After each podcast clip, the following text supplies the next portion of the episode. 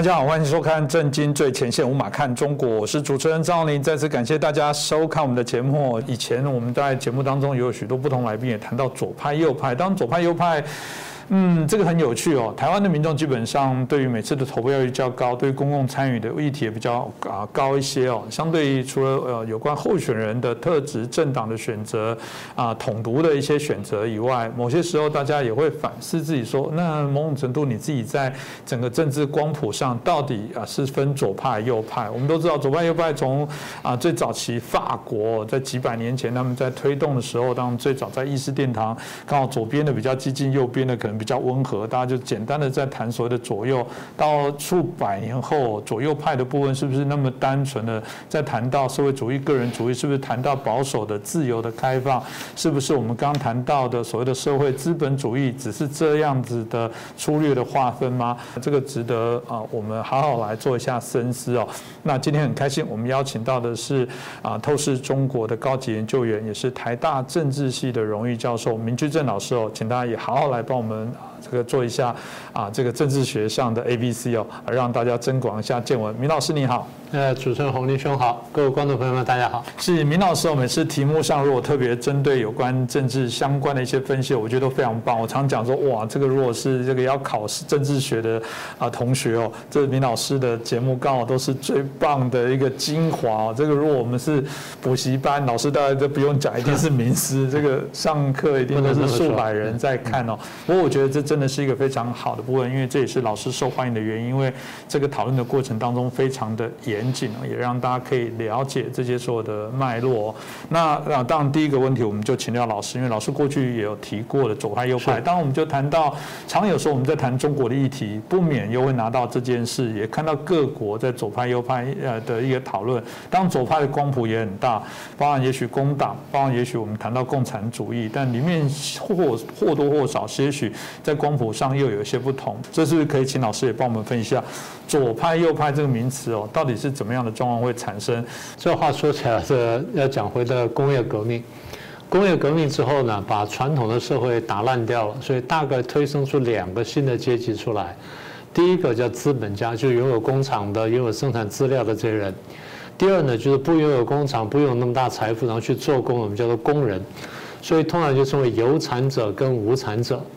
好，这有产者、无产者呢，缠斗几十年之后呢，大体情况是这样子。因为有产的人或者资本家的人数到底比较少，然后需要去做工赚钱才能生活的那些工人呢，无产者呢到底比较多，所以后来这个这有钱的呢就去压迫这没有钱的，简单说，有产者压迫无产者，压迫几十年之后，这无产者慢慢团结起来，也有些知识分子来帮忙呢，就开始产生了对抗。那么当社会问题越来越复杂之后呢，国家就想了办法说。那我就让这被压迫人呢有一个表达他们心声的方式，这样可能呢社会民怨呢会少一点。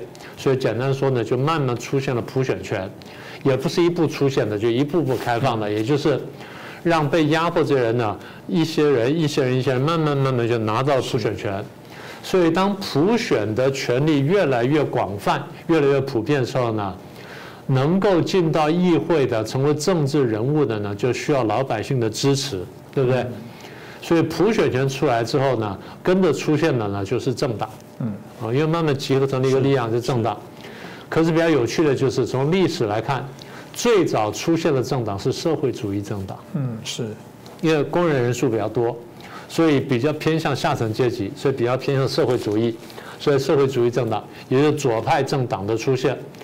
当左派政党慢慢成型，在国会里面慢慢形成压力的时候，这些资本家觉得说我们要对抗他们，所以资本家也就形成了政党，就变成所谓的资本家政党。然后再有一些呢，就保护皇帝的或保护王室的，就保皇党。所以大体上有三支力量，所以有王权、有资本家政党，然后有工人政党，大概是三角关系。这三角关系大概是这样的。平常的时候呢，资本家压迫工人，工人去对抗这资本家。当工人的势力大，资本家受不了的时候呢，资本家就跟王权去合作，去压迫工人。但如果说资本家太凶了，贵族太凶，去压迫王权的时候呢，有时候王权又动用工人呢去压迫资本家。所以形成了非常有趣的三角关系。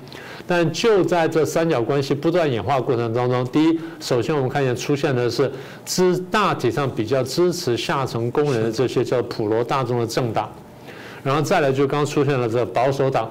所以当这两类政党出现的时候，现代意义的政党体系开始出现，再加上保皇党，所以三类政党出来了。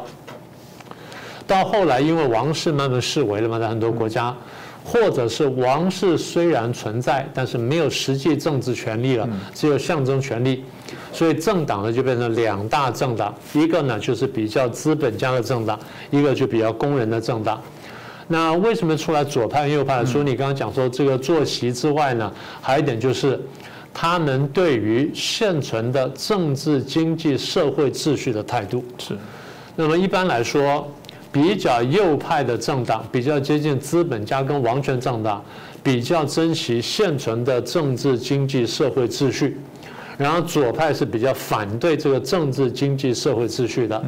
所以左派常常想要批评这个秩序，或反对这秩序。那更左的政党，像共产党，叫推翻这秩序。那右派是赞成这秩序。支持的秩序，甚至要巩固的秩序，所以这个就你刚刚讲的政治光谱，大概就这样来的。嗯，呃，我在台大过去教政党与选举哈，所以这么一开口可以讲很久。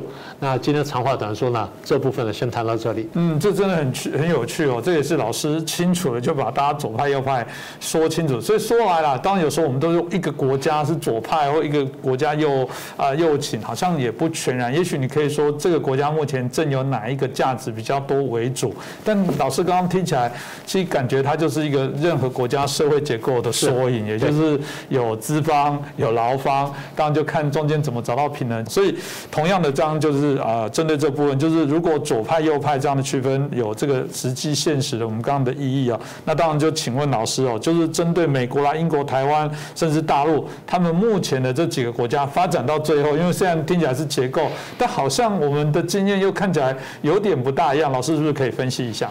好，那就接续我们刚刚的基本观念啊，大家明白了左右之后呢，大概是这样说吧。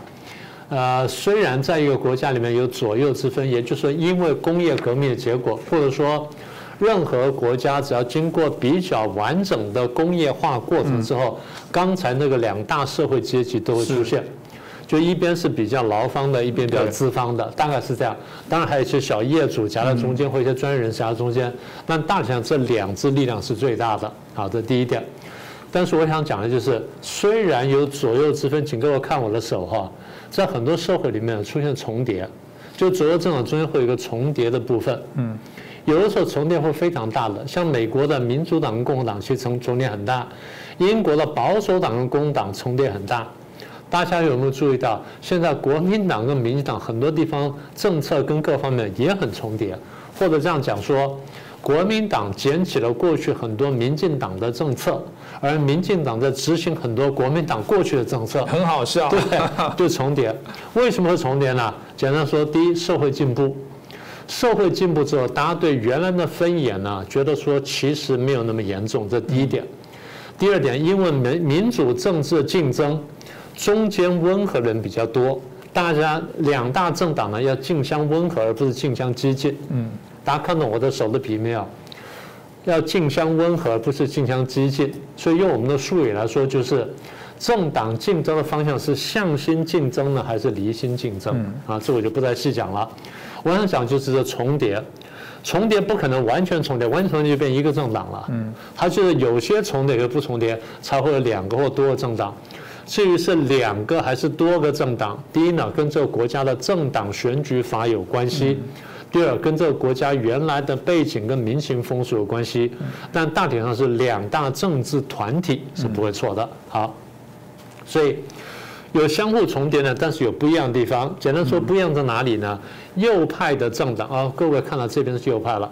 右派的政党呢，通常比较支持资本家，比较注重经济发展。就我们说的保守派，嗯，左派的政党呢比较支持工人，比较注重社会福利，嗯，但中间还有很大重叠地方。我再讨论一下重叠地方。台湾的重叠部分呢，过去大概是四趴左右，嗯，四趴选民的四趴，嗯，那什么叫这四趴呢？这四趴大什么原因呢？第一，教育程度比较高；第二，通常是专业化人士；第三呢，通常住在都会区；第四，有过国外经验，大概是这些人。那现在这个重叠度可能更大一点点，因为这个国民党、民党的差别真的是慢慢变小了，尤其社会政策上呢，他们越来越相近了。好，我不说完全一样，我是说越来越相近。简单说呢，就是重叠度越高。民主政治越稳定，重叠度越越低，双方差距越大，打内战的机会就越大。是好，这样各位明白了。好，既然是这样的话，为什么我们听到国民党也在喊改革，然后民进党在喊改革，民主党喊改革，共和党也在喊改革？为什么会这样子呢？简单说，因为改革是好听的口号。嗯，大家都觉得说改革才是好的，改革是对的。我不守旧，我不陈旧，我不因循，我不苟且。所以国民党、民进党，然后这个民主党、共和党、保守党、共党都喊改革，但实际上到底谁在这改革呢？我们大家慢慢看就懂了。嗯，好，那现在回到你刚问的具体国家，在美国里面呢，大家都很清楚，民主党比较偏左派，共和党比较偏右派。那么英国呢，工党比较偏左派，保守党比较偏右派。台湾呢是国民党比较偏右派，民进党比较偏左派。那么民众党算什么东西呢？简单说，他想抢占左右的中间的这块东西，这叫民众党。那民众党为什么出现呢？当两大政党国民党跟民进党的口号跟政纲政策不能吸引到大多数的人的时候，中间的空间就产生了。是。所以我们看到两个现象：第一，中间的这力量慢慢长大；第二，右边的跟左边的小党开始林立，表示说左右两个大党没有能力吸纳他们群众，才出现这种现象。好，那中国大陆呢？中国大陆只准许一个真正的政党存在，这个就是中国共产党，就是左派。那么在中国共产党里面有没有比较温和的呢？有。比较倾向于经济发展的，然后比较注重说这个跟外国友好来往的，我们称为比较温和的改革派。所以他们是左派中的右派，但跟我们比起来仍然十分左派。是哦，这当然是呃很清楚的让大家知道每一个国家的相对应的发展。老师过去在节目当中也有提到说，美国社会刚刚提到了左右大战，尤其在嗯我们最近最近的一次美国大选哦，因为我们之前在节目也邀请过老师谈过很多次。我比较好奇啦，后来的部分有因为这样子来做一些选择改变吗？因为就像老师说的，其实刚刚用手势来做一个举例。就很清楚，也许在台湾，也许你就用光谱统读，也许是壁垒分明。所以老师不是谈一下美国，就是我们看到社会之前也说过，美国这次的选举是他们非常严重的撕裂哦，看起来就是那个手突然离开一点了。我不知道现在是离更开了，或者现在是在合一点点的，或者他们开始有这个民主的这些底蕴哦，开始做一些修复。老师怎么看？呃，回答你的问题，我现在回到前面一句话，你说台湾社会统独分明哈。应该这样说，呃，现在是二零一二年了，在大概一九八六年、八七年台湾刚刚解严的时候呢，当时这个台独言论被合法化之后，统独是十分分明，是啊，那时候没有错。可是大家有没有注意到，现在国民党里面虽然有些呢比较亲中共的，但是国民党里面有些反共的，国民党里面有很多呢很台的人，对不对？大家可能没有注意到，民进党里面有统派的。一直都有统派，所以其实，在台湾社会里面，你说统独分明，统独分明，应该这样说，在台湾社会里面，极统跟极独的人固然分明，但比例非常低。是，大概极统跟极独呢，现在在台湾的这个民意调查里面，大概都在三趴以下。嗯，各自都在各自都在三趴以下，而且误差是三个百分点。嗯啊，大概是这样的。那么中间这批多是占多少人呢？大概百分之六十五，甚至百分之七十，有时候不一定，大家上下是这样。也就是台湾社会里面其实统独不那么分明。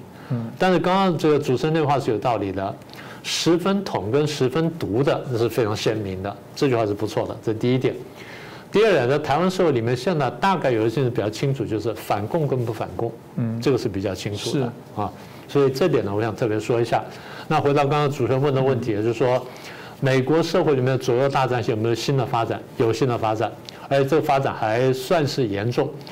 呃，五月十号有一封公开信出来，署名叫做 Flag Officers for America，呃，翻成中文呢，大概叫做为了美国的高阶将官。嗯，那个 for 它四啊，其实是英文的 F O R，他们是取同音了。简单，什么叫 Flag Officer 呢？Flag Officer 就是你在海军里面呢，你高到舰长以上的位置。是。那么后来美国把一些陆军、空军的比较高阶将官呢，也叫 flag officer，也就是说你这边可以展示很多的标章啊什么等等，可以展示国旗的，就叫 flag officer。所以翻成中文就是比较高阶的将官了，高阶军官。For America 就是为了美国，所以比较流畅的翻译叫做为了美国的高阶军官。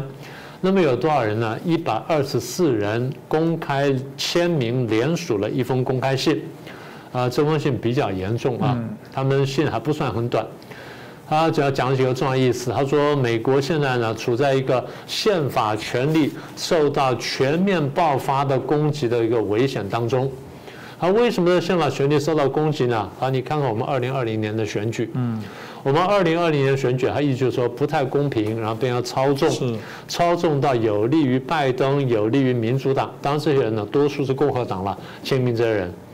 但是也不完全是党派啊，他们真的是认为说国家这个权力受到影响，而不是说党派权力受到影响。好，这个选举呢被操纵，为什么被操纵呢？啊，因为这个啊被带了风向啊，然后这选票没被公正记载什么等等，所以因为选举不公平不公平之后呢，选出来了一个民主党的总统，跟民主党占多数的国会。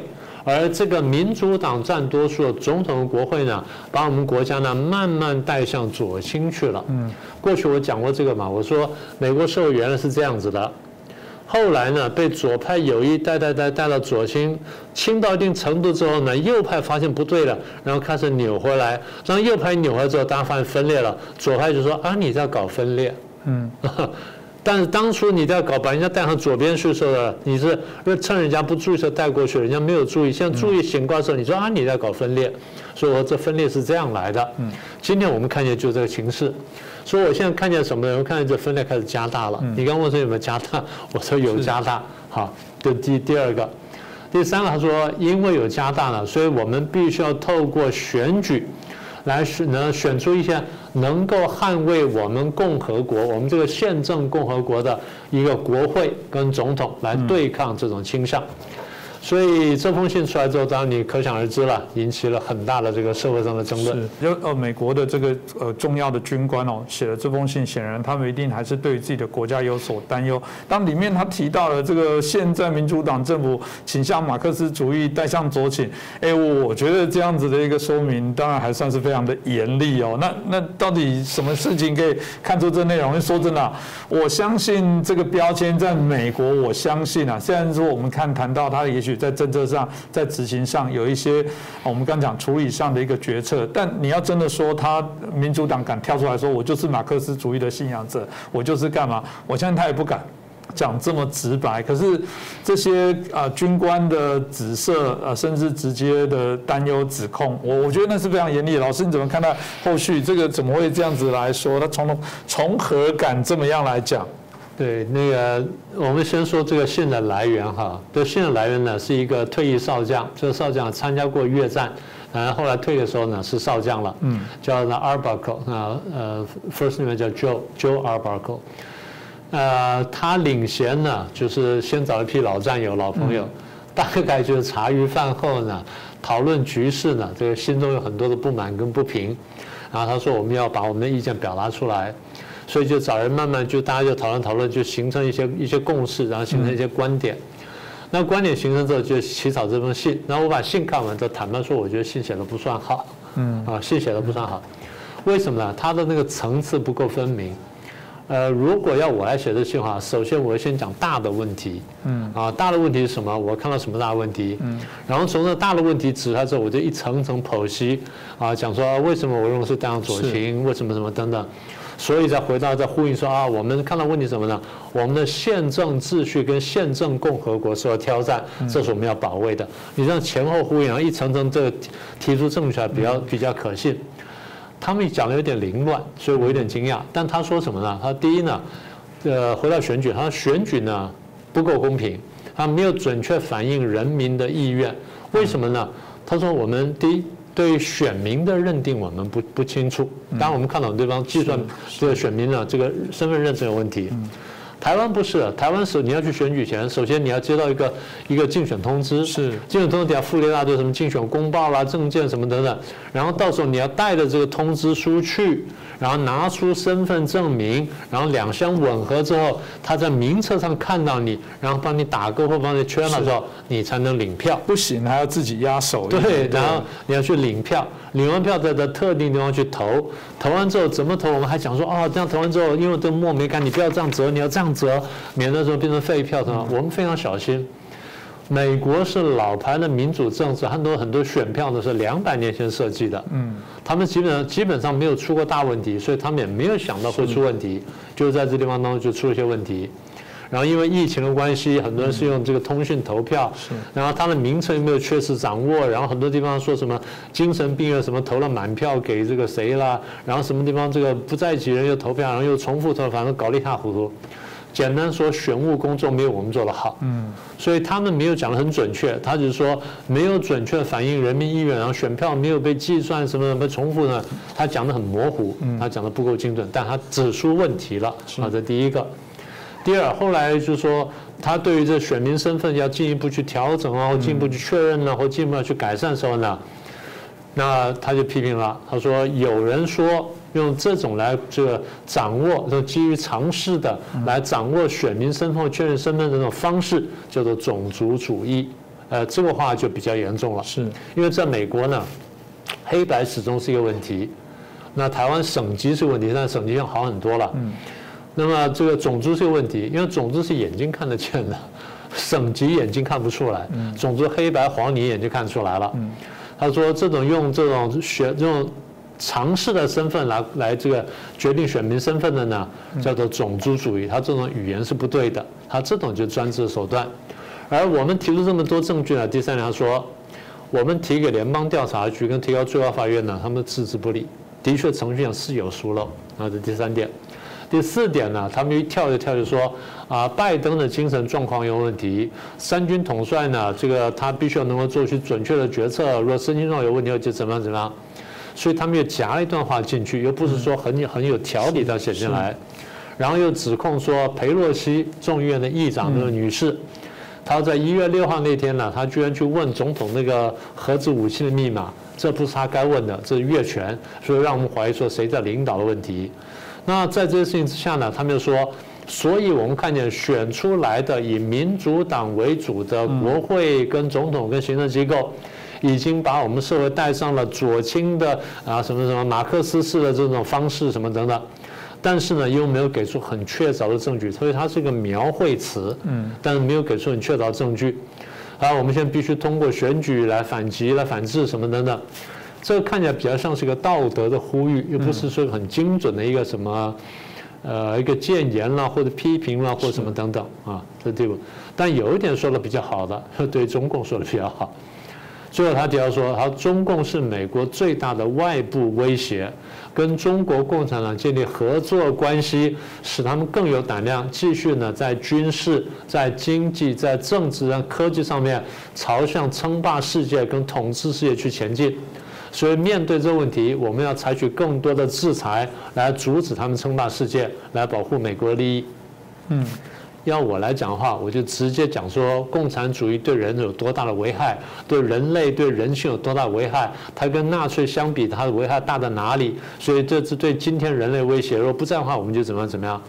他当然指出了问题，但我觉得话讲的不够好。所以这封信呢，就是如果以文宣来说呢，就是让大家注意到这件事情了。但是是不是说很有说服力呢？坦白说，我觉得还不够。是啊，因为老师提到这封信，如果大家还记得，其实在今年，因为大家都选举的事情，因为产生许多的问题哦，大家在谈说会顺利交接吗？当时也有十位前国防部长在华盛顿也邮报也呼吁啊，当然是要求说。啊，这个还是美国很重要的这个宪政的精神，还是这个提醒啊，这个总统必须要做好这些交接。听起来跟这封信好像有一点点点诶互相不同的这个相左。老师你怎么看待呢？呃，其实我们不是讲左右大战吗？那个时候呢，因为有人呼吁说川普要干什么，嗯，然后川普在犹豫要不要干什么，有人说你也不应该这样干。那时候我们已经看出左右大战了，所以那时候我说会有左右大战。那我这样讲意思说，第一我已经看见了，嗯，第二我不认为那左右大战这么快能够解决，因为这看起来是一个比较深层的问题。那现在这封信就是阿巴口这封信出来呢，很明确的回应了我们前面观察，嗯，的确有人认为说啊你们在左转，现在我们指出来，但指的不够精确。反而回头大家回头去看看，蓬佩奥过去的多次演讲。乃至副总统彭斯过去多次演讲，对于指出这种左倾的危险，其实还比较好。是，我觉得如果把那信原封不动拿过来讲，或者演讲稿原封不动拿过来讲，其实还比较清楚。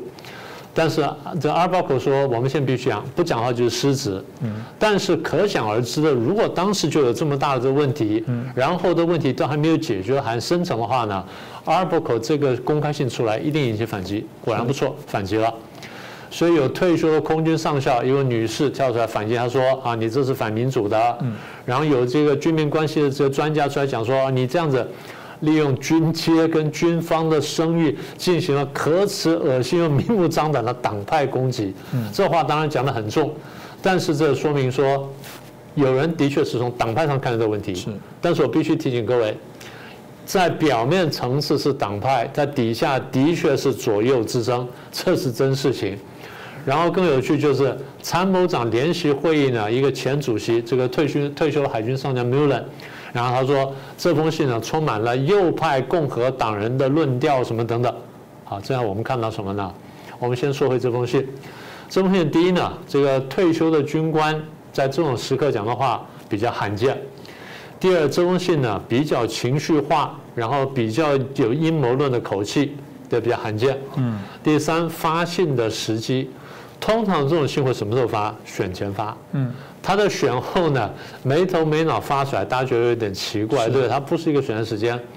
要不然是什么时候发呢？等到明年快要其中选举前发，啊，说一两三个月发，慢慢酝酿，就酝酿到其中选举，我们可以理解。现在发呢，要么离选举就太晚，嗯，要么离下个选举又太早，所以时间很奇怪。但是呢，第一，这个信发出来了。第二，立刻引来这么强的反击，这恰恰好说明，在美国社会里面，左右大战呢，现在正是方兴未艾，而现在呢，燃烧进军队。是，这个大家值得来做一些关注啊，因为刚刚提到了，就说不只是我们台湾所遇到的相关的问题，我们看到。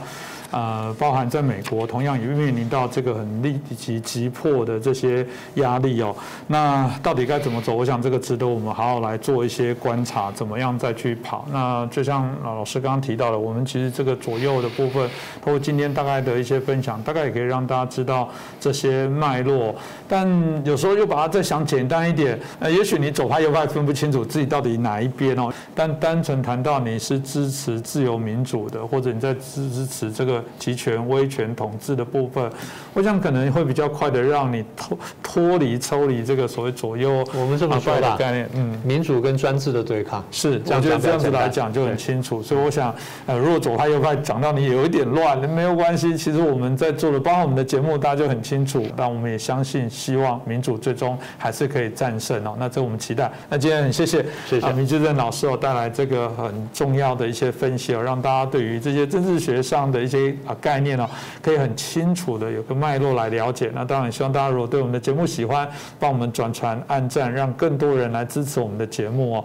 那特别在疫情期间，希望大家都保重自己的健康，然后让我们自己啊都能在疫情安然度过。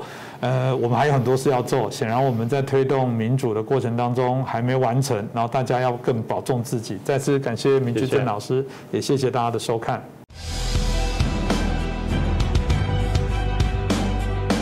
各位震惊最前线的好朋友们，我是主持人张宏林，欢迎订阅我们的频道，也记得打开小铃铛，掌握最新节目通知，让精彩评论不错过。更欢迎留言转传影片。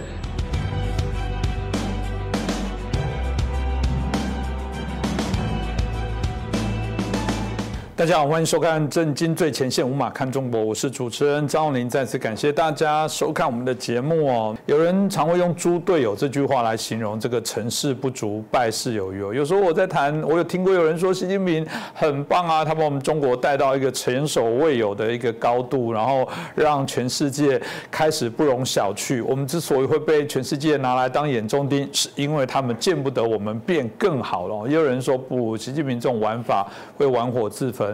终将会更早哦，这个加速整个中共政权的崩坏哦，会如此吗？不知道，因为在二零二二中共的第二十大的部分来说，目前看起来习近平准备继续来连任。但会不会有另外一波势力哦，在这之前会想办法从中来阻挠？但啊，事实上，中共内部、中国内部哦，这个权力之间的角力哦，我相信这个不比这个攻击绕台的部分来的轻松哦。这值得我们今天好好来探讨。那我们开心邀请到两位来宾，首先是我们前国大代表，我们黄鹏孝大哥。哎，主持人好，各位朋友大家好。接下来是国策研究协会的咨询委员，我们董立文老师。主持人好，大家好。当习近平上台，大家都知道他打破了原来他们有默契的这些接班哦，没有接班人代表什么意思？你总会老嘛。那在这过程当中，中共的这些权力接班谁接任，那会不会产生另外一波不稳定的这种所谓的啊动荡？所以有人说，哇，他可能是整个中共政权灭绝的一个啊这个总加速师。所以这值得我们来关注。所以我们是不是请教一下啊彭教大哥，是不是中共政权真的走向了很不稳定，甚至有可能崩解的这样的方向。呃，这个我们看大陆的很多事情，这个它有一个表象，它的表象是怎么建立起来？就是它的很多外宣啊，啊，尤其在网络时代，你看在网络上它有多少的网站啊，这个铺天盖地的啊，用那种讯息大海的方式啊，向你淹没而来啊，所以说。给我们一个表象，就第一个啊，中共很强啊，这个呃，习近平呃，这个权力很巩固啊，等等的啊，然后呃，台台湾这个呃，中国终于统一，这是啊历史的走向啊必然的结果啊，但是实际上呃，我们在深入了解，可以发现说，其实并不如此，这个呃，所以我常讲，中共最危险的地方不是台海。不是南海，也不是东海，而是中南海。嗯啊，为什么呢？这个都是有历史根据的。因为这个你看啊，毛泽东死了以后，这个呃没有没有没几个月，嗯，他的太太就江青啊啊，然后他所这个呃当初非常倚重的那所谓的四人帮啊，马上就被抓起来。嗯，这个抓起来是中央警卫局啊，那么啊当然是几个大佬啊，戳动了华国锋去啊，就就换言之，连他自己的太太都保不了了。嗯啊啊，然后呢，华国锋做也没做多久，那是华国锋啊，既是这个党的主席，又是国家主席，又是军委主席，集大权于一身，但是说倒就倒了。嗯啊啊，然后呢？这个你看，后来接班的，呃，像呃这个呃赵子阳啊，呃胡呃胡胡耀邦啊，他们这些人，也都是啊啊这个说倒就倒，然后赵子阳后来等于被软禁，是啊，所以在这些我们可以看出来，这个中共啊，第一个他从来这个接班问题都是个很大的问题，嗯。啊，那么这个毛泽东指定的接班人。未必未必接得了班，啊，最后决定的不是由毛泽东以毛泽东这样的权威，他都没办法决定他的后面的接班人。嗯，当然我们在这里可以看到，现在习近平看起来很稳，啊，这个大家都不敢吭气，嗯，但是呢，你看他还在不断的抓人，嗯，过去是各地方的干部，就是一些诸侯啊。各地方干部，然后现在呢，慢慢抓到哪里？政法委啊，前段时间是公安啊，国安、公安，最近是政法委，连中央政法委里面都有人被捕。所以说，这代表什么？他不相信这些人，嗯啊，因为这个我我们知道那个呃江派啊，过去他执政时间太久了，所以说盘根错节，到处都是这个与江泽民有关的人。那么这些人对于习近平来讲，他都是不可信任的，嗯啊，所以他不断的清洗，不断的更换，但是这样子有用吗？啊，我们看到习近平一方面不断的把权力集中于一身，但另外一方面也使得中共的政权所谓的围如垒卵，好像鸡蛋呢，把它垒了越垒越高，看起来好像哦，通通在习近平的篮子里面，但是它垒得越高越危险，为什么呢？因为人总有这个啊老的一天嘛，啊那个这个过程啊有有可能也是啊，譬如说啊突然中风啊，或突然啊心肌梗塞啊，一一夕之间呐、对不对？但问题在于哪里？中共这个政权很特别，他不是说啊你你接班了啊，像一般我们民主国家啊，总统选举完了，就算这是呃川普再怎么闹，但是这个啊总统换了就换了，对不对？你再怎么闹也没用，对不对？那么新上任的总统马上三军一定向他效忠啊，他马上能管得动。那么大陆是完全不一样，为什么？第一个，他的军队啊是自成一个系统，嗯，国中之国。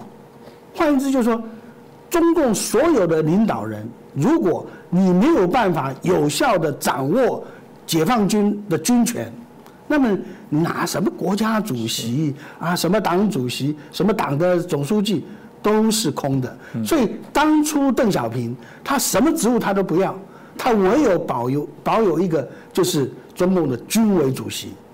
但是他就是最有权力的人。所以在这样一个结构里面，我们看到中共的危机有几层。第一个，啊，习近平想要继续做下去，但是我们知道他面临很大的挑战，来自于内部。为什么呢？因为江派的人马，或者说是非习派系的这些人马，已经忍耐很久了。好不容易等到十年你要下台了，你又要继续做，那做到什么时候呢？对不对？第二个，这个前面这个呃呃破除终身制，这是邓小平立下的规矩啊。所以如果你要以这样的方式来打破这个规矩，当然你说你修宪了，啊，国家主席可以那个，但是党的这个主席那就啊那就过去那个邓小平立下的规矩。你就不能够随便乱动，人家反对你是有有根据、有理由的。所以在这种状况之下，他心里很忧虑。是，但是我们看到中共有一个现象，啊，每当他内部的矛盾很严重的时候，他就会去强化一些外部矛盾。最简单的例子，譬如像说，一九五九年，嗯，庐山会议，庐山会议很重要一点就是彭德怀啊跟毛泽东之间的斗争。那么，呃，这个庐山会议从七月开到八月，啊，开完庐山会议以后，接着开中共的呃八届八中全会，嗯，然后接着毛泽东又开一个军委扩大会议，军委扩大把所有这个十级以上干部通通召集来，就是要斗倒这个呃彭德怀，因为彭德怀你看他这个一路以来他领军啊，他作战很有贡献的，而且他个人的魅力，他的这个影响力很大的，所以。在这种状况之下，他觉得他的权力不稳。为什么？因为在庐山会议，最主要就是人家在检讨他的三面红旗，而且他发现说，不是彭德怀只是开第一枪的人，后面还有很多人，所以他觉得权力不稳之后，你看，一九五九年庐山会议，一九六零年真正的。中共跟苏共翻脸是一九六零年，虽然他们五六年开始就是什么九平啊，在那边是理论上的斗争，真正翻脸一九六零年，那是彭真那个代表团去参加这个共产国际的会议，然后在这会议上直接跟苏共就闹翻了。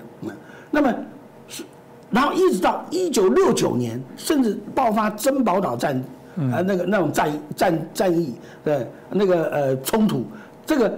所以在这段时间里面，毛泽东不断的强化说，苏联可能要打进来，是。啊，然后这个林彪就提出人民战争理论啊，大家要这个呃深挖洞、广积粮，北京到处都是地下的城市、地下防空洞，所以他就制造一个外部的矛盾，就是说让人家觉得哇，国家很危险了啊！在这种状况之下，我们更要巩固领导中心。所以你看到现在习近平的套路，他就是在复制毛泽东的套路，因为他的内部他觉得没有安全感，他觉得很那个，所以他必须要用战狼的方式去挑动这些。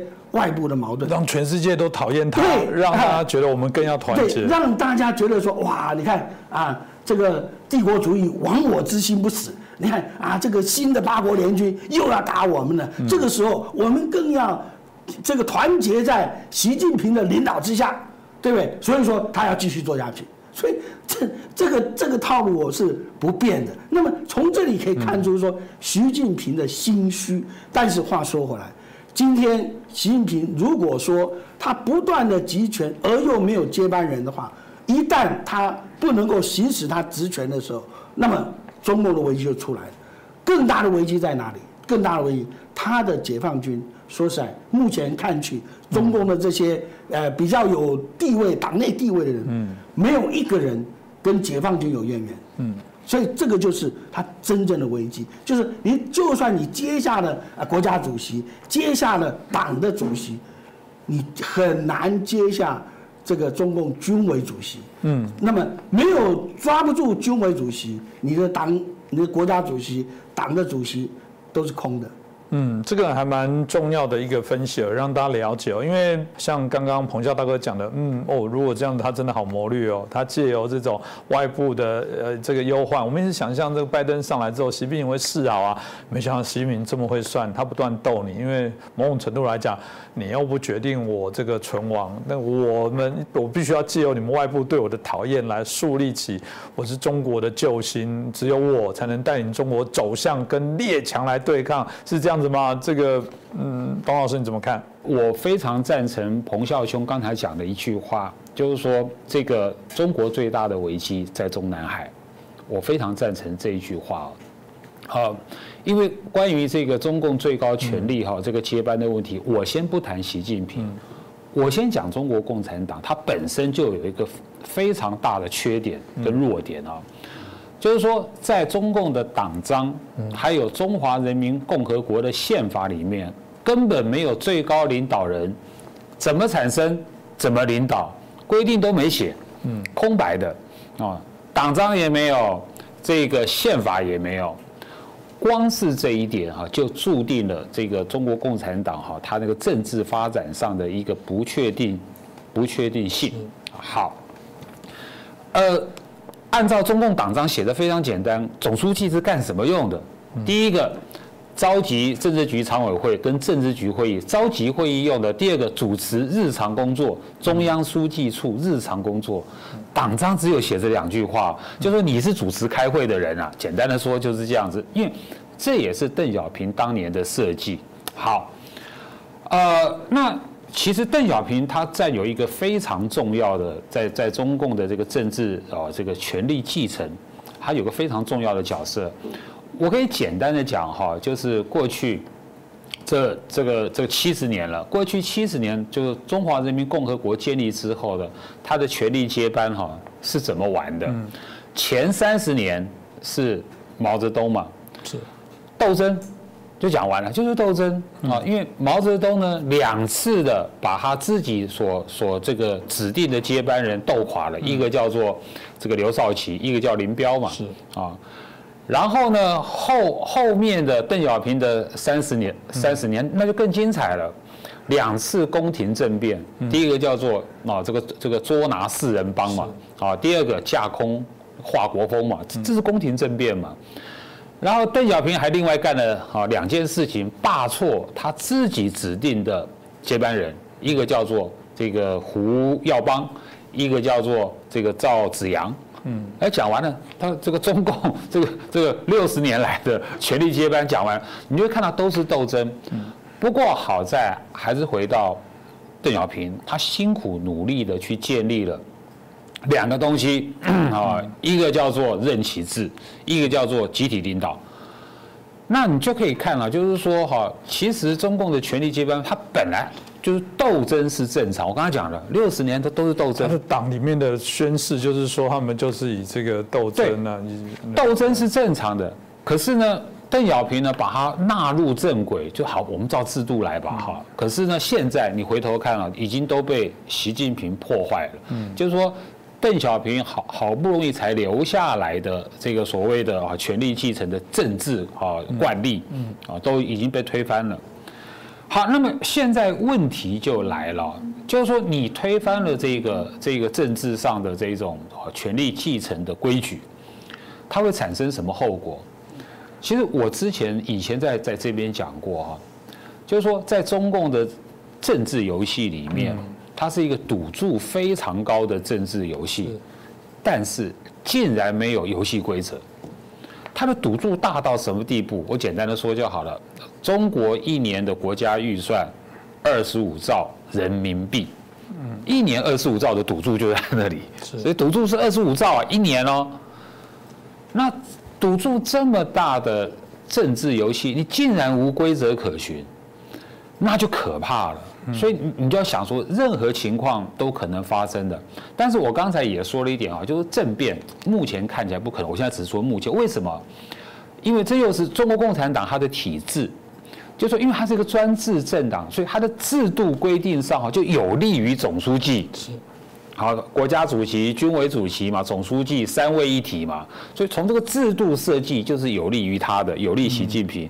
那第二个，当然，习近平就任以后，他的斗争的手段以反腐败，但是我觉得他的反腐败能够斗争那么成功，是因为他获得了一个最大的政治盟友，叫做王岐山，在帮忙他。王岐山等于是在政治上是习近平的老大哥，他是有个有力的奥援。所以我觉得是，就是说过去这个十年来，习近平的执政能够顺利的度过，王岐山功不可没。可是二十大以后，最近看起来这个王岐山跟习近平已经渐行渐远了。嗯。呃，简单的说一句话好了，我觉得习近平他真正的危机是在。二十大他连任之后，他的危机就会马上浮现。嗯，已经本来就有危机了，可他危机就会马上浮现。为什么哈？就是说这个接班人的问题是一个致命伤。就是说，你站在习近平的角度，站在中国共产党的角度，嗯，就你习近平是总书记嘛，你你要连任嘛，哈，那好，也让你连任了，你总该对中国共产党。未来的发展，你要有个交代，你要有个安排，这不是为了习近平，也不是为了我什么帮什么帮啦，哦，是为了共产党长治久安嘛。你是不是该给我们安排一个接班人？难题就来了，你要安排或不安排？你不安排的话，你你对全党乃至于全中国，你怎么交代得下？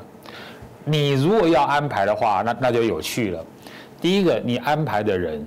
大家能不能接受？嗯，更重要的还有第二个问题，你安排的人，你准备给他什么时候接班呢？你总要给给大家一个交代嘛。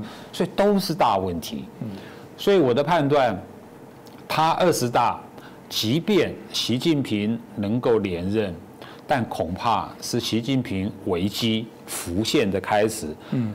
这就是为什么你看最近习近平常讲的哈，就是说要这个要敢于斗争，要勇于斗争，这场斗争输不起也不能输。他嘴巴上他讲的是什么中国的崛起啊？不是，他其实他讲他个人。这场斗争啊，你不能输，你也输不起。为什么？我也赞成。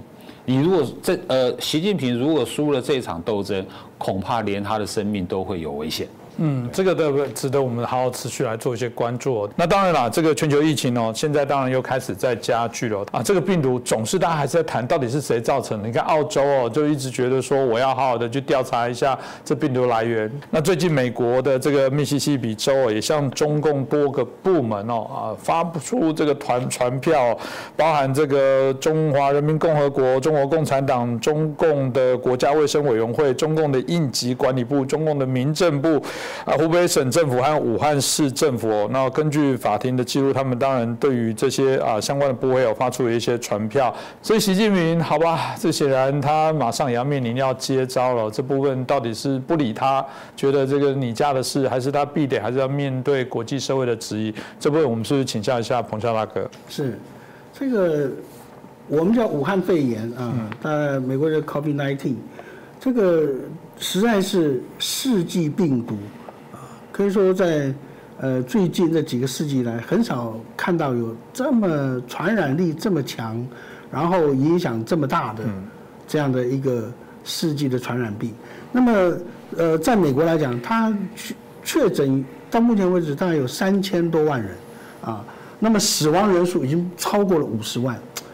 这个死亡人数呢，已经超越了第二次世界大战美国的死亡人数，所以对美国来讲，这是一次等于是相当的一个浩劫。一直到现在，美国很多地方的生活还没办法纳入正轨啊。那么，所以呃，当然引起美国民众非常大的这种反感。那么各州呢，都有一些人主张说，应该要对。这个中国球场，过去这段时间以来，呃，其实最早的时候是这个密苏里州啊，然后德州啊，然后这个 New Jersey 啊，所以说，但是呢，这一次密西西比嗯提出来了，而且为什么呢？他为什么提出了？就换言之，就是在他法院通过了嗯啊，那为什么其他各州通不过？原因在哪里？就是。这个美国过去啊有一个叫做《外国主权豁免法》，就是你对于一个主权国家、另外一个主权国家啊，他的呃一些的这个人物啊或政府，你不能够作为在美国诉讼的一个标的，但是它这里面有例外，就是所谓的商业行为啊，所以呃这个各州呢都在钻这个啊例外。就希望说能够找出说这个呃与商业行为有关的啊，然后从这方面来求偿。嗯，那么密西西比州呢，他提出这样一个，当然是引起了大家很大的呃注意啊，因为如果密西西比州能够提出来，那么未来美国其他各州有可能也会提都都援引这个例子啊，所以这个对中共来讲，那真的也是。呃，不管怎么样，都是很没面子的事情。而你看现在啊，澳洲已经在这个跃跃欲试，对不对？已经非常群群情激愤。那么，呃，我们看欧洲有些国家也是在那边啊，这个磨刀霍霍的。呃，因为说实在，这一次的这个疫情，真的中共要负很大很大的责任。甚至于说，我们也看到习近平在这个事情上面。他就是主要要负责任的人，那所以说这个一方面也影响到习近平在二零呃二零二二年的二十大能否继续连任的可能的一个主要因素之一。那当然，就目前的呃密西西比州所提出来的呃这些这种法律行动来讲，呃呃说实在，可能执行上会有相当困难，因为我们过我们记得过去啊。这个曾经有人对江泽民啊提出过类似的这种控诉，有些法院也也也也甚至于说要要传江泽民啊出庭啊，那么甚至于江泽民到出国访问的时候啊，有些地方的法院还还要要求要直接把扣留这样。对啊，所以说，但是最后为什么啊都没有那个，就是在于说。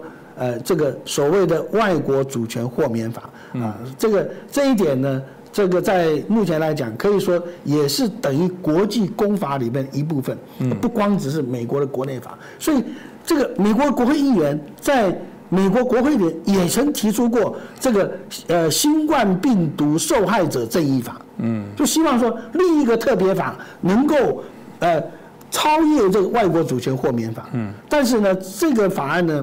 在美国的内部的讨论里面，最后倾向于否定。为什么呢？就是说，如果你这样立法的话，会有很多后遗症，而且你可能跟这个呃现行的国际公法会有所抵触。所以后来这这个法都没有通过。所以这个我们当然可以看它后续的发展，但是我个人认为，就从法律面来看呢，呃，应该是呃不太容易执行的啊。但是对于中共来讲，当然第一个面子上过不好看嘛。那么第二个，对于其他世界，特别是自由世界的一些受害者来讲，这多少也是一个呃心理上的慰藉啊。对，总算有人提出来呃要跟中共算账嘛，对不对？所以在这种状况下，可以说在目前世界为中的这种氛围之内，使得更多因为这个新冠病毒受害的人，有了一个呃更加讨厌中共，或者说是更加。这个对中共不满的一个动因，是这个很重要啦。当然，我们常说这个总是要查出水落石出，查出。到底发生什么事情？因为知道了才能避免以后再次发生。如果是中共恶意的在做这些病毒的部分，那不用讲，那一定谴责。就算非恶意的部分，为什么你们在这过程当中没有做好更大的一些防疫？全世界是不是有责任？因为不是你自己的事情，你出事，你看现在全球都受害。所以我觉得这个当然是必须去了解的部分。那另外，中共每十年会做一次人口普查，原本应该在四月底的时候会有一些结果，嗯，结果不知道什么原因呢，一直。我当然也是比较好奇啊，现在数据已经出来了，所以大家很好奇，说是是单纯的只是因为疫情期间哦延缓了，还是中间有一些事情哦，这些数字必须要去好好调整调整哦。这是中共嘛，在政权老是被跟说谎啊、不诚实挂钩，这到底背后有什么样的原因？是很单纯的只是作业时间，或者有可能呃我们必须要关注什么事情？这部分是不是请教一下董老师？好的，在谈这个人口问题哈，呃之前。我先说明一点啊，其实，在所有的社会科学里面哈，人口的预测啊，跟人口的规律哈是非常高的。嗯，因因为呃各国都一样，就是说你你一个国家或一个社会的人口，它的出生率、它的死亡率、它的年龄分层哈，它不会突变的。嗯，它一定是有个趋势。所以在社会科学里面哈，我们只有做人口预测，往往可以预测十年。二十年以后，而且很准。嗯，好，这是人口的，等于是说这个统计它的意义是在这里。那这次呃，中共公布的它是建国以来第七次的这个人口普查，结果他公布这个数字以后，等于是说呃，全世界哗然，其实包括中国啊这个内他们本地的人哈，他们都觉得不可思议，就是说它的数字本身有太多奇怪的地方。所以大家才会说，就说，哎，你是不是那么晚公布哈？是是在搞这些数字就对了。那你无论怎么搞，因为我刚刚说了，人口预测是最有规律的哈。你怎么变哈，你都变不过来的。你越变越多的话，就会被被外界抓到的漏洞越多。嗯，果然哈，呃，有好几个漏洞，我讲几个比较重要的就好了。第一个哈，他们公布的数字，两千零六年。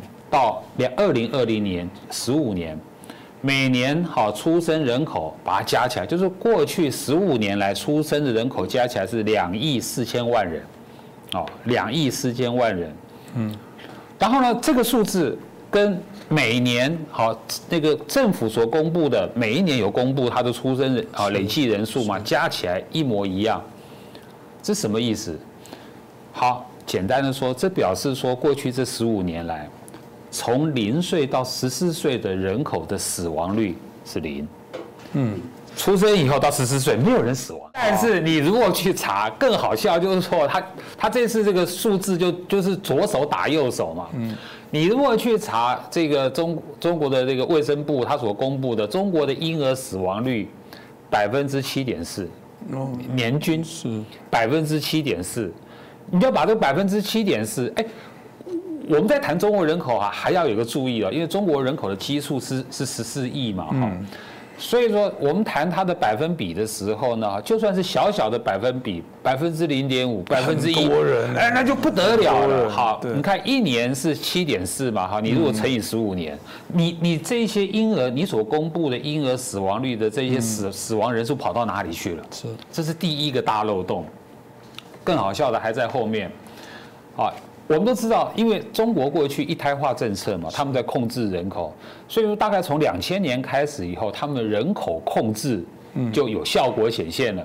就是说，意思就是说，从两千年以后，他们每年的新增人口的数量就开始往下降，嗯，好，开始从两千年开始降到一千万以下，二零一零年好降到六百四十一万新增人口，二零一九年好新增人口四百六十七万，嗯，不过你根据他今年所公布的这个中共的数字，二零二零年在新冠肺炎的打击之下。第一个，它的新增人口史无前例的高，竟然增加到两千六百万人。嗯，然后呢，比二零一九二零一九年已经掺水了。二零一九年新增人口是一千四百万，哦，它就打破了，就是光是二零二零二零一九就打破了一九九一年来所有的记录，它全部打破了。这个老师搞不好封城没事做，增加人口很难说。等一下啊。世界各国很不幸的，包括我们台湾，在过去疫情，全部是人口下降，全部为什么？第一个不敢结婚，嗯，其实我们台湾去年的出生率又降到全世界最最低的，是是，各国都一样。所以说，在新冠疫情啊，它不是那个概念，它就是说啊，在家没事做，反而不是不敢，该结婚的不敢结婚，该生的全部不敢生，因因为有个大的变数就在那里了。只有中国，然后呢？更好笑的，我刚刚说新增人口，所谓的新增人口，大家也想说是是出生人口，不是，出生人口只是新增人口的一部分。它新增人口，它还有从不知道哪里增加出来的。那他自己所公布的出生人口，嗯，一千两百万，这个又是破了历史的记录，一千两百万。然后呢？更好笑的，六十五岁以上的人口啊。二零二零年，突然变成一千六百四十一万，就一千六百万人，这什么意思？他二零一九年六十五岁以上的人口才九百四十五万，到二零二零年突然增加五百万，那什么意思？让大家去查，你二零二零年那就表示说你是一九五五年生的嘛？一九五五年那一年的出生率没那么高啊，就说你六十五岁以上的老年人。突然多出五百万，这不知道哪里来的。呃，因为中国防疫做得太好，大量的移民进去，老师你又怀疑他们了。OK，好，那我没话讲。可 是那对好，原来是外来人口，那我就没话讲。所以呢，就是说他他几个人口数完全都兜不起来了。嗯。可是呢，中共他就是有这个脸皮，他就硬着头皮给你公布，然后呢，他也不管你，他他也不让你外界问的嘛，对不对？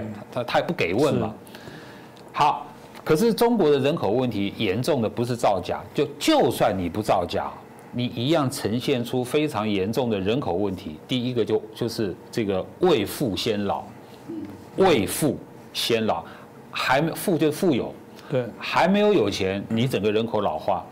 第二个就是劳动力下降，然后更好笑，我刚刚说左手打右手，根据啊这一次公布的这个这个这个劳动力哈，我们先看劳动力，他说十五岁到五十九岁青壮青壮年哦劳动人口比例六十三点三五，哦，请听清楚，十五岁到五十九岁，然后呢他说。六十岁的啊以上的人口占百分之十八点七，六十岁啊十八点七，折合三亿人，老老老年化。可是我拿另外一份数字，就今年二月二十六号，它是中共的这个另外一个单位，叫做中中国人社部人力资源跟社会保障部了哈。它是为了当时是为了公布它的劳劳动状况啊，它当时的公布。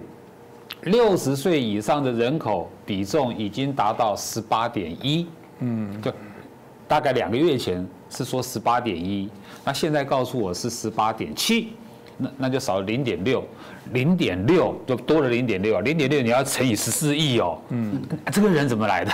这些人怎么会突然两个月就就长出来了？好，我刚刚说的哈，未富先老是一个很可怕的问题啊，就是说，呃，中国的。我我们都知道，大大致上啊，大概是已开发国家了哈，大概人口都老龄化。是，日本、欧洲、美国是一个例外。美国的人口结构是非常漂亮的，所以美国不算了，就欧洲啦，好先进国家，日本啊，包括我们台湾，包括新加坡。等于说，我们的哦，我们的 GDP，嗯，大概要超过两万块美金以上才开始老化。那就表示说我们这个社会还有那种足够的那种照养能力，包括家庭，包括政府。嗯，那呃，以按照按照中国今年的 GDP 是一万，他他人均收入一万块美金的话呢，他已经整个老化了。是，好，那我们还知道中，因为过去是这个这个所谓的限制计划生育嘛，哈，二零一八年开放了以后，结果还还也是不太敢生，因为养小孩的成本增加了，所以也不太敢生。所以我们都知道，过去长期一胎化的结果，哈，造成今天中国家庭的人口结构。我简单的说，哈，一个人你要养四个老人，是一个家庭，男生跟女生结婚嘛，一个家庭你要养八个老人，为什么？嗯，我我一个人，我有祖父母，我有父母，四个老人，啊，只有我一个小孩嘛。对。啊，对方家庭也是他一个小孩嘛，啊，那我跟他结婚，两个加起来八个八个老人，要你这个家庭，等于是说照顾，这是很惨的。嗯。好，未富先老，那根据统计，啊，他们在二零一零年的时候是九个劳动人口养一个老人，九个劳动力养一个老人，用数字平均啊。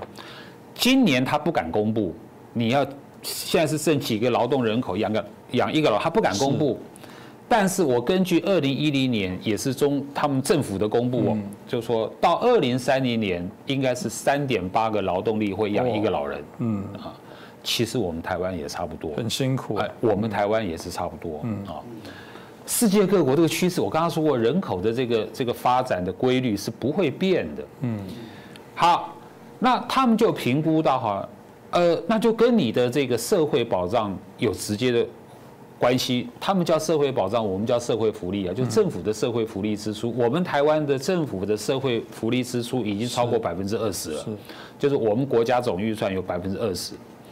今天就 now 就中国的它的社会保障支出占他们国家总支出的大概百分之六，嗯，六而已。那根据它的老化的这个状况，它到二零三零年，它一定要达到百分之十五以上，它才能够提供起码的照顾。是，你看，我们也是一个台湾，现在就是老龄化社会嘛，我们每年要花百分之二十以上哦，蛮多的，非常高的以上哦。那他们现在才花百分之五，然后他们未来十年要赶快增加到百分之十五。我我不认为他们办得到。嗯，啊，因因为他们的预算呢，通通拿去。强军 强军去了，还有就是他们这个社会安全啊，就是这个哎维稳预算都拿去维稳去对付去镇压老百姓去了，所以说对这个对中国的来说哈，他们这个人口的这种迅速的老化，还有劳动力，我刚刚说劳动力的减少，好又来了，根据他们的我刚刚说人社部的公布，他说这个过去。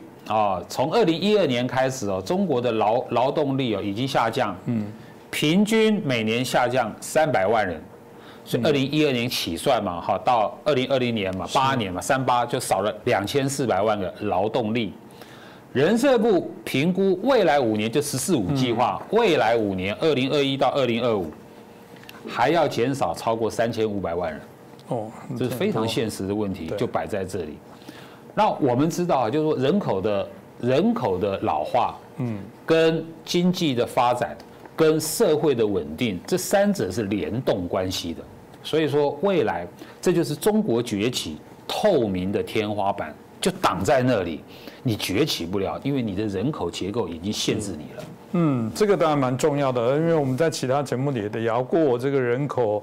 啊，这个开始在往啊改变哦，特别是人口减少，人口红利开始减少，大部分大家直接对应的就是经济的一些发展啊。当然，对呃许多民主国家来讲，的确对国家会有冲击，缴税的人少了。但对中共来说，中国更不一样的部分是，它不是一个民主的政权，这些人口的改变会不会直接更快速的冲击它的这个一党专政的这样的一些状况，我觉得这是值得来做一些观察。那我们持续也会来做相关议题的追踪哦。今天再次感谢我们彭教大哥，我们董立文老师哦，啊，来帮我们做出很呃重要的这些分析哦，也给大家做一个参考。那当然一样，防疫期间哦，请大家还是要保重自己。我们都希望大家啊，好人，所有支持啊共同理念的，对于啊民主自由价值的朋友，我们都希望长命百岁。因为啊我们任务还没结束哦，大家还要一起努力打拼。今天再次感谢大家的收看，谢谢我们两位老师我们下次节目见。